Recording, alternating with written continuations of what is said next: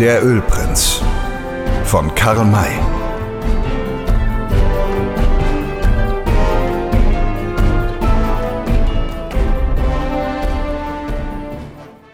Zehntes Kapitel am Petroleumsee Noch vor Ablauf der angegebenen Frist von anderthalb Stunden befanden sich die fünf Reiter zwischen Höhen, die von dunklen Nadelbäumen dicht bestanden waren. Nur hier und da ließ sich Laubholz sehen, dessen helles Grün den düsteren Eindruck der Landschaft etwas minderte. Als Duncan eine Bemerkung darüber machte, meinte der Ölprinz, Kommt nur erst zum Gloomy. Dort wird es noch finsterer. Ist's noch weit bis dorthin? Nein, die nächste Schlucht führt uns ans Ziel. Bald war die Schlucht erreicht und man bog in diese ein. Zu beiden Seiten stiegen dunkle Felsen empor, die an ihren Lehnen und auf ihren Gipfeln dunkle Nadelhölzer trugen. Auf dem Grund rieselte ein dünnes, schmales Wässerchen auf dem Fettaugenschwamm. Grinley warf, als er das bemerkte, Butler und Poller einen befriedigten Blick zu. Er hatte bisher nicht heimlich mit ihnen reden können und sich darum im stillen besorgt gefragt, ob sie ihre Aufgabe auch wohl so, wie er es erwartete, gelöst haben würde. Jetzt begann er sich beruhigt zu fühlen, deutete auf das Wasser und sagte zu dem Bankier, Seht einmal her, Mr. Duncan, das ist der Abfluss des Gloomy Water. Was meint ihr wohl, was darauf schwimmt? Petroleum, antwortete der Gefragte, indem er niederblickte. Ja, Petroleum. Wirklich, wirklich. Schade nur darum, ewig schade, dass es so fortfließt. Lasst es laufen. Es ist wenig genug. Das Beste an meinem Fund ist ja eben der Umstand, dass der See nur diesen einen, kaum nennenswerten Abfluss hat. Später könnt ihr ja dafür sorgen, dass euch selbst diese kleine Menge nicht entgeht. Freilich, freilich, aber Mr. Grinley merkt ihr nicht auch den Geruch? Er wird dauernd stärker, je näher wir dem See kommen. Natürlich. Wartet nur, bis wir am See selbst sind. Ihr werdet euch wundern. Der Erdölgeruch wurde wirklich mit jedem Schritt stärker. Da traten die Wände der Schlucht plötzlich auseinander, und vor den erstaunten Augen des Bankiers und seines Buchhalters öffnete sich eine länglich runde Talmulde, deren Grund der Petroleumsee so weit ausfüllte, dass zwischen dem Seeufer und den steilen Felsen ringsum nur ein schmaler Bodenstreifen blieb, auf dem aus dichten Sträuchern riesige Schwarztannen emporragten. Solche Bäume stiegen an den Felsen ringsum bis zum Hochwald hinauf, der da oben als Wächter zu stehen schien, um keinen einzigen Sonnenstrahl herabzulassen. Hier unten herrschte trotz des hellen Tages Dämmerung. Kein Lüftchen bewegte die Zweige, kein Vogel war zu sehen, kein Schmetterling gaukelte über Blumen, alles Leben schien erstorben zu sein. Schien? Oh nein, es schien nicht nur, sondern es war wirklich erstorben, denn auf dem See schwammen zahllose tote Fische, deren matt glänzende Leiber ganz eigenartig von der dunklen, ölig schimmernden Oberfläche abstachen. Dazu der starke Geruch des Öls. Dieser unbewegte und sonnenlose See, der wie ein im Tod erstarrtes Auge vor den Beschauern lag, führte seinen Namen Gloomy Water, finsteres Wasser mit vollem Recht. Der Eindruck, den sein Anblick hervorbrachte, war derartig, dass Duncan und Baumgarten eine ganze Weile am Ufer hielten, ohne ein Wort zu sagen. Nun, das ist Gloomy Water, unterbrach der Prinz die Stille. Was meint ihr dazu, Mr. Duncan? Wie gefällt es euch? Aus seinem Staunen wie aus einem Traum erwachend, holte der Bankier tief Atem und antwortete Wie es mir gefällt? Welche Frage? Ich glaube, die alten Griechen hatten ein Wasser, über das die Verstorbenen nach der Unterwelt fuhren. So wie der See hier muss dieses Wasser ausgesehen haben. Weiß nichts von diesem griechischen Gewässer, möchte aber doch behaupten, dass es mit unserem Gloomy Water nicht zu vergleichen ist, denn ich glaube nicht, dass es dort Petroleum gegeben hat. Steigt ab, Sir, und untersucht das Öl. Wir wollen einen Rundgang um den See machen. Die Reiter verließen ihre Sättel. Sie mussten die Pferde anbinden, denn diese schnaubten und stampften und wollten fort. Der durchdringende Petroleumgeruch war ihnen zuwider. Grinley, trat hart an das Wasser heran, schöpfte davon mit der Hand, beroch und betrachtete es und sagte dann triumphierend zu dem Bankier, Hier, habt ihr die Dollars zum Millionenschwimmen, Sir. Überzeugt euch selbst. Duncan schöpfte ebenso, ging weiter und schöpfte wieder. Er untersuchte das Wasser an verschiedenen Stellen. Er sagte kein Wort. Er schüttelte nur immer wieder den Kopf. Er schien sprachlos geworden zu sein, aber seine Augen leuchteten und in seinen Zügen arbeitete die Erregung, die sich seiner bemächtigt hatte. Seine Bewegungen waren hastig und unsicher, fast taumelnd. Seine Hände zitterten, und er schien alle Kraft zusammennehmen zu müssen, um endlich mit beinahe überschnappender Stimme ausrufen zu können Wer hätte das gedacht? Wer hätte das nur denken können? Mr. Grinley, ich finde alles, was ihr gesagt habt, übertroffen. Wirklich? Freut mich, Sir, freut mich ungeheuer, lachte der Ölprinz. Seid ihr nun endlich überzeugt, dass ich ein ehrlicher Mann bin, der es aufrichtig mit euch gemeint hat? Duncan streckte ihm beide Hände entgegen und antwortete Gebt eure Hände her, ich muss sie euch schütteln und drücken, ihr seid ein Ehrenmann. Verzeiht, dass wir in unserem Vertrauen einige Mal wankend geworden sind. Wir waren nicht schuld daran. Weiß es, weiß es, Sir, nickte Grinley in biederer Weise. Die Fremden machten euch irre an mir. Hättet nicht auf sie hören sollen. Jetzt ist aber alles gut. Alles. Untersucht das Öl, Sir. Habe schon, habe es untersucht. Nun, und? Es ist das Schönste, das reinste Erdöl, das zu haben ist. Woher kommt es? Hat der See einen Zufluss? Nein, nur diesen kleinen Abfluss. Es müssen zwei unterirdische Quellen da sein, eine für das Wasser und eine für das Erdöl. Ihr seht, man braucht das Öl nur so abzuschöpfen und in Fässer zu füllen.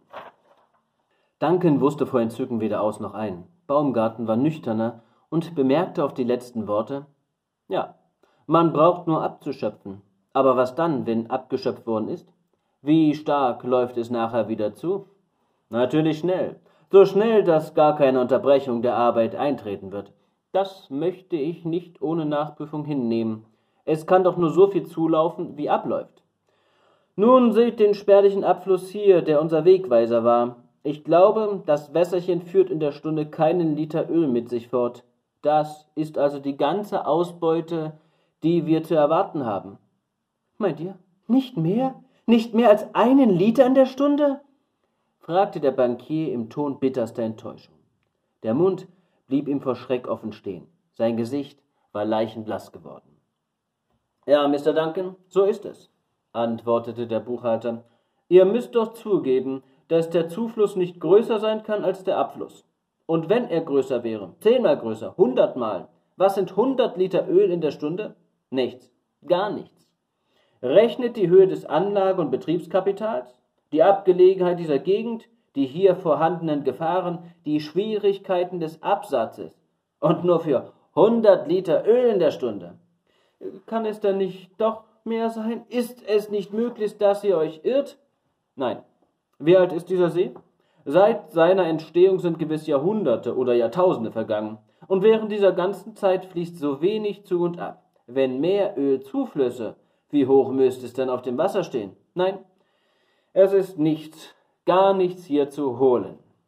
Nichts, gar nichts, wiederholte der Bankier, indem er sich mit beiden Händen nach dem Kopf griff.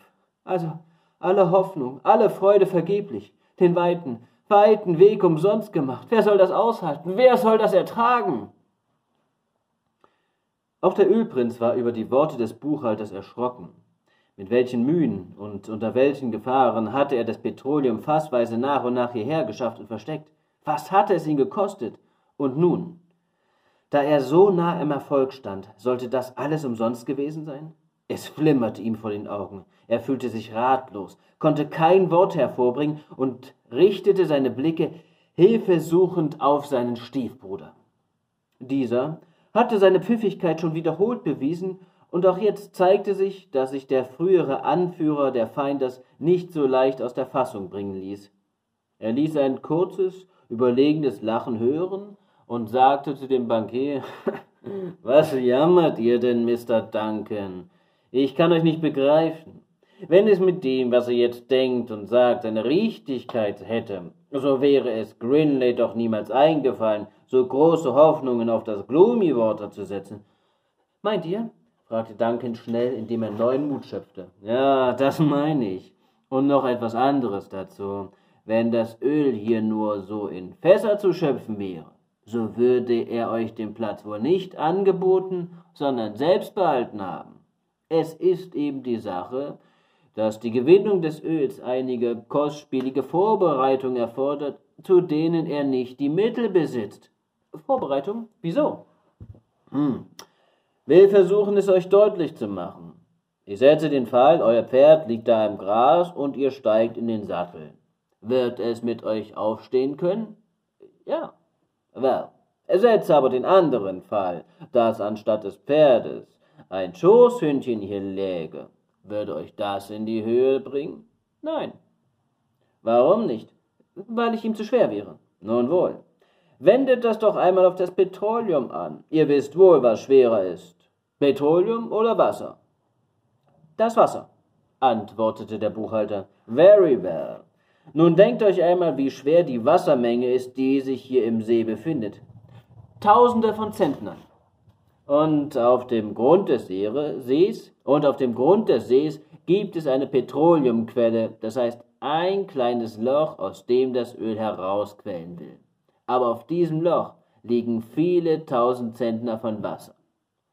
Kann da das Öl heraus? Nein. Baumgarten ging in die Falle. Er war Kaufmann. Von den physikalischen Gesetzen verstand er wenig. Er wusste nicht, dass das Öl gerade weil es leichter als das Wasser ist, emporsteigt. Grinley begann aufzuatmen. Auch Butlers Gesicht ließ ein siegesgewisses Lächeln sehen. Er sprach weiter. Also das Öl, das aus der Erde strömen möchte, kann nicht in die Höhe. Wir sehen hier nur die geringe Menge, die von oben durch irgendeine kleine Ritze aus der Erde sickert. Nun schafft einmal eine Pumpe her und pumpt das Wasser aus dem See oder sorgt auf irgendeine andere Weise für seinen Abfluss. Dann werdet ihr sehen, dass ein Ölstrahl hoch in die Luft steigt und an einem Tag mehrere hundert Fässer füllt. Hätte Grinley das Geld zu einem solchen Pumpwerk, so wäre es ihm jedenfalls nicht eingefallen, sich an euch zu wenden. Das wirkte. Der Bankier jubelte von neuem und Baumgarten ließ seine Bedenken fallen. Öl war vorhanden, das sah man ja. Man brauchte ihm nur einen Ausweg zu bahnen. Es wurde hin und her gesprochen, natürlich in einer Weise, die den beiden Käufern die Köpfe verdrehte. Duncan entschloss sich, auf den Handel einzugehen, wollte aber vorher noch den ganzen Umfang des Sees in Augenschein nehmen. Tut das, Mr. Duncan, sagte Grinley. Poller mag euch führen. Der ungetreue Scout der Auswanderer entfernte sich mit Duncan und Baumgarten. Als sie fort waren, atmete der Ölprinz erleichtert auf. Tausend Donner, das war eine fatale Lage. Fast wären die Kerls noch zu guter Letzt zurückgetreten. Dein Einfall. War ausgezeichnet. Ja, lachte Butler. Wäre ich nicht gewesen, so hättest du dein Petroleumsee für dich behalten können. Nun aber bin ich überzeugt, dass sie auf den Leim gehen werden. Man sollte es kaum für möglich halten, dass eine solche physikalische Erklärung so harmlos hingenommen wird. Duncan ist zu dumm und Baumgarten zu ehrlich.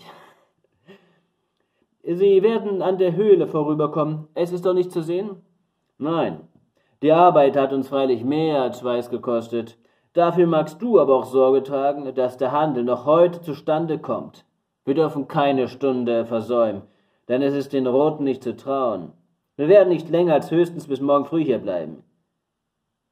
Wie fertigen wir die beiden Dummköpfe ab? Mit dem Messer oder mit der Kugel? Hm, ich möchte beides vermeiden. Sie also leben lassen? Warum das? Versteh mich nicht falsch. Ich will sie bloß nicht vor meinen Augen sterben sehen. Die Erinnerung daran ist unbehaglich. Was sagst du dazu, dass wir sie in die Höhle stecken? Ein übler Gedanke. Wir binden sie und sperren sie ein. Da gehen sie zugrunde, ohne dass wir es anzusehen brauchen. Ich bin einverstanden. Aber wann? Sobald wir das Geld haben, bekommt jeder ein Kolbenhieb auf den Kopf. Auch Poller? Der noch nicht. Wir haben ihn wahrscheinlich noch nötig. Bis wir diese gefährliche Gegend hinter uns haben, ist es besser, zu dreien als nur zu zweien zu sein. Dann können wir uns seiner jederzeit erledigen. Ja, diese Gegend war allerdings gefährlich für sie. Sie ahnten nicht, dass sie beobachtet wurden. Gar nicht weit von ihnen, an der Stelle, wo die Schlucht auf den See mündete, lag ein Indianer hinter dem Gesträuch und beobachtete die beiden. Es war der Navajo, der den Mord an seinen beiden Gefährten nicht hatte verhindern können. Grinley und Butler streckten sich beide in das Gras nieder. Als der Indianer dies bemerkte, sagte er zu sich selbst, Sie bleiben hier. Sie werden diese Gegend jetzt noch nicht verlassen. Ich habe Zeit, zu unseren Kriegern zu gehen und sie herbeizuholen. Er kroch hinter, er kroch hinter dem Busch hervor und verschwand in der Schlucht, ohne eine Spur im Boden zurückzulassen. Einige Zeit später hatten die drei Weißen den See umgangen und kehrten zu Butler und Grinley zurück. Nun, Messieurs, fragte der Ölprinz, ihr habt alles gesehen. Was gedenkt ihr zu tun? Kaufen, antwortete der Bankier, wenn das Geschäft, das ich machen will, auch nicht so groß ist, wie ihr euch vorstellt. Lasst diese Redensart, Sir. Ich gehe keinen Dollar von meiner Forderung herunter. Habe überhaupt keine Lust, hier noch weitere Zeit zu verlieren. Ich halte es doch für möglich, dass die Roten hinter uns her sind und möchte ihnen nicht gern mein Skype überlassen. Äh, so wollen wir schleunigst fort, sagte Duncan ängstlich. Ja, aber nicht eher, als bis der Kaufvertrag abgeschlossen ist. Es war ausgemacht, ihn hier am See abzuschließen. Sobald wir unterschrieben und die Papiere ausgetauscht haben, brechen wir auf. Es soll mir recht sein, Mr. Baumgarten. Habt ihr vielleicht noch ein Bedenken? Ehe der Gefragte antworten konnte, fiel Grinley in scharfem Ton ein. Wenn ihr auch jetzt noch von Bedenken redet, Mr. Duncan, so muss ich das nun wirklich als eine Beleidigung ansehen. Sagt kurz, ob ihr wollt oder nicht. Dadurch eingeschüchtert erklärte der Bankier, ich will, das versteht sich. Nun wohl, so können wir zum Abschluss schreiten. Die Schriftstücke sind bereits aufgesetzt und nur noch zu unterschreiben. Sucht eure Tinte und die Feder hervor. Duncan holte das Erforderliche aus seiner Satteltasche, erhielt nach geschehener Unterschrift den Besitztitel von Grinley und unterzeichnete dann die bereitgehaltene Anweisung auf die Bank in San Francisco. Als Grinley diese in die Hand bekam, betrachtete er sie mit gierigem Blick und sagte, indem er ein ganz eigentümliches, nach innen gehendes Lachen hören ließ, So, Mr. Duncan, jetzt seid ihr Herr und Besitzer dieses großartigen Petroleumgebiets. Ich wünsche euch viel Glück. Und da euch nun alles hier gehört und ich keinen Gebrauch mehr davon machen kann, will ich euch ein Geheimnis entdecken, dessen Kenntnis euch von großem Nutzen sein wird. Was für ein Geheimnis? Eine verborgene Höhle. Sie kann euch oder euren Leuten in der ersten Zeit als Vorratskammer dienen und im Notfall auch als Versteck bei Indianerangriffen. Es ist sogar möglich, dass sie mit dem unterirdischen Petroleumlager, das hier unbedingt vorhanden ist, in Verbindung steht. Mit dem Petroleumlager? So sagt schnell, wo die Höhle ist. Ich muss sie sehen. Ich werde sie später erforschen lassen. Kommt, ich werde sie euch zeigen. Sie gingen eine kurze Strecke am Ufer entlang, bis dahin, wo der Felsen näher an das Wasser trat. Am Fuß dieses Felsens lag ein ziemlich hoher Geröllhaufen, dessen Spitze Butler und Poller abzuräumen begannen. Bald wurde ein Loch sichtbar, das in den Felsen führte. Das ist die Höhle, das ist sie, rief der Bankier aus. Machen wir den Zugang weiter. Schnell, helft mir dabei, Mr. Baumgarten. Die beiden bückten sich nieder, um sich an der Arbeit zu beteiligen. Butler stand auf und blickte Grinley fragend an. Der nickte. Sie ergriffen ihre Gewehre, und jeder von ihnen tat einen Kolbenschlag. Der Bankier und Baumgarten stürzten, an die Köpfe getroffen, vornüber. Sie wurden an Händen und Füßen gefesselt und, als der Eingang weit genug geworden war, in die Höhle geschafft und tief hinten niedergelegt. Wären sie nicht betäubt gewesen, so hätten sie die vielen Fässer gesehen, mit denen die Höhle fast ganz ausgefüllt war. Hierauf wurde das Geröll wieder aufgeschichtet, bis das Loch nicht mehr zu sehen war. Es braucht wohl kaum erwähnt zu werden, dass die drei Mörder ihren Opfern alles, was ihnen verwendbar erschien, abgenommen hatten. Dann begaben sie sich zu ihren Pferden zurück. Endlich, sagte der Ölprinz, Noch kein Geschäft hat mir so viele Mühe und Sorge gemacht wie dieses. Und doch ist es noch nicht vollständig gelungen. Es gilt nun erst, die Anweisung nach San Francisco zu schaffen. Hoffentlich kommen wir glücklich dort an. Wir brechen doch gleich auf? Ja, antwortete Poller. Vorher müssen wir aber teilen. Was? Die Gegenstände, die wir den beiden abgenommen haben. Grinley hätte ihn am liebsten sogleich niedergeschlagen, aber er sagte sich, dass man Poller das, was er jetzt bekam, später doch wieder abnehmen werde. Darum entschied er scheinbar gutwillig, meinetwegen. Die zwei Pferde bleiben zunächst gemeinsames Eigentum, und über die anderen Gegenstände werden wir uns nicht zanken. Wir sind Freunde und Brüder, die sich wegen Kleinigkeiten nicht veruneinigen werden.